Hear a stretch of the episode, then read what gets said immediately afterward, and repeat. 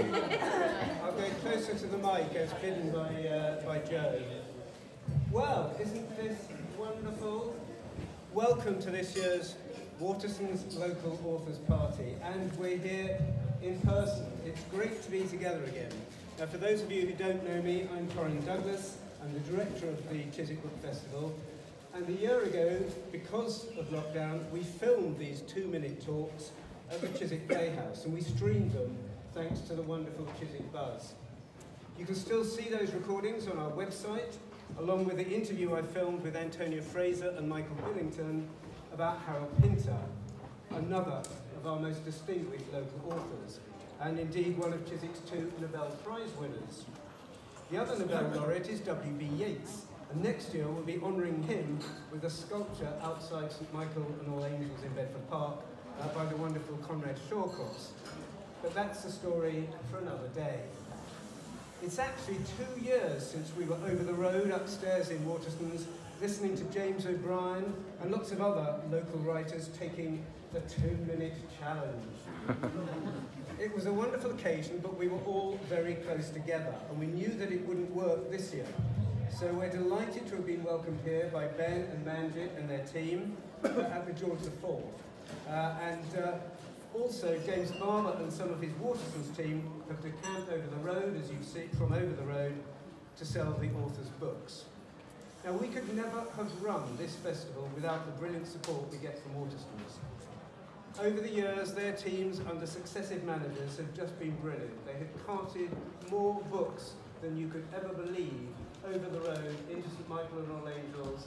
Sometimes they used to wheel them on trolleys up Turnham Green Terrace.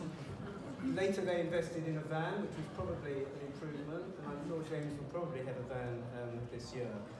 But we all know that authors want to sell books, and we want to help them sell books, and so we want you to buy the author's books. It's why we keep the ticket prices low, so that you've got the money left to buy the books, and without Waterstones, it could not be done. So a huge round of applause, please, for James.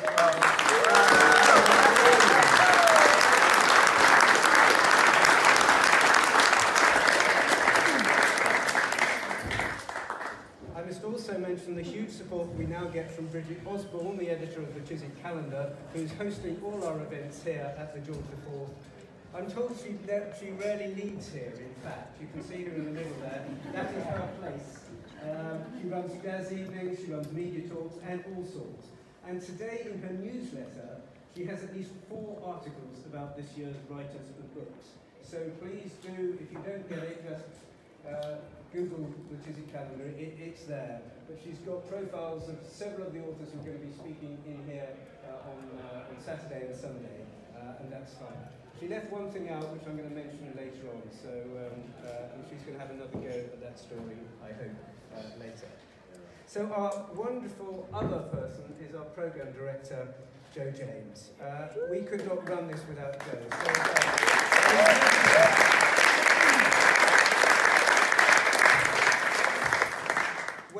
uh, when we found Jo, we found a total treasure. Uh, and uh, she has lifted the quality of this festival, which has been going on for 13 years now. She has raised the quality uh, immeasurably. She has brilliant contacts. Uh, I have to say Chiswick is a very good uh, arrow in her armoury uh, because it means that she can get some of her very best authors like Giles Brandreth and Alan Johnson and Ed Balls here and if she wasn't programming for, for um, Cheltenham, we would not get that. So it's a wonderful mutual relationship that works very well uh, for both of us, uh, and we're absolutely delighted. So a huge round of applause, please, for Jane.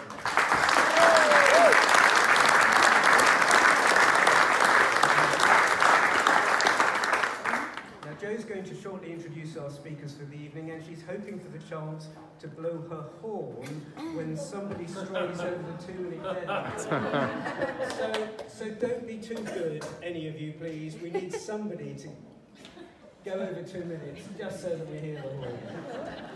Now, before she does, I want to alert you to our COVID guidance, which is simply to be considerate to others. We want people to feel safe and comfortable. Our volunteers are wearing masks, so feel free to wear a mask if it makes you and others feel safer. But when you're sitting down, unless the people next to you uh, particularly want to, I think uh, you, you, can relax a bit more. If you look around Chiswick, everybody's playing slightly differently. We're all feeling our way, uh, and we will take uh, whatever guidance and whatever people say. So if you want to feed back to us about what you think we should be doing and whether we're going too far in one direction or the other, we'd love to hear that. For the rest of the festival, we're asking people to try and buy their tickets in advance online to reduce the queues on the day and to reduce having to sign up all your contact details on the day. And of course, if you've not studied the leaflet, you'll find lots of great names, and particularly local ones.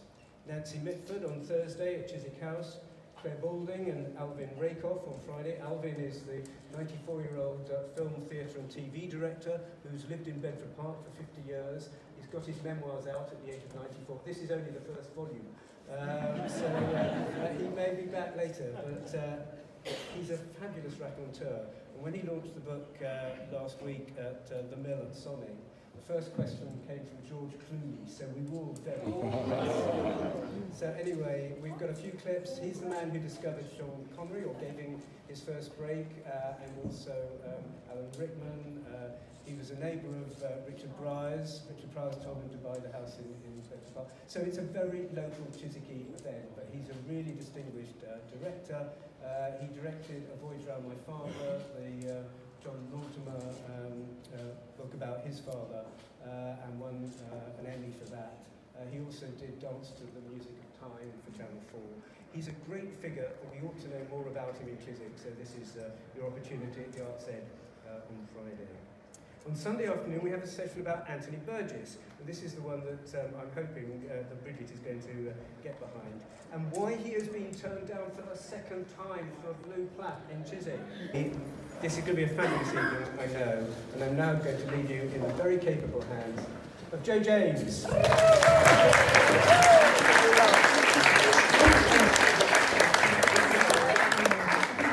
Now, um, unlike Torin, I've prepared absolutely nothing. So this is going to be a wing it speech. Would anybody like to hear the Horn of Doom? Yes. yes. Absolutely. It's an old car horn, so it doesn't give quite the sound you're expecting.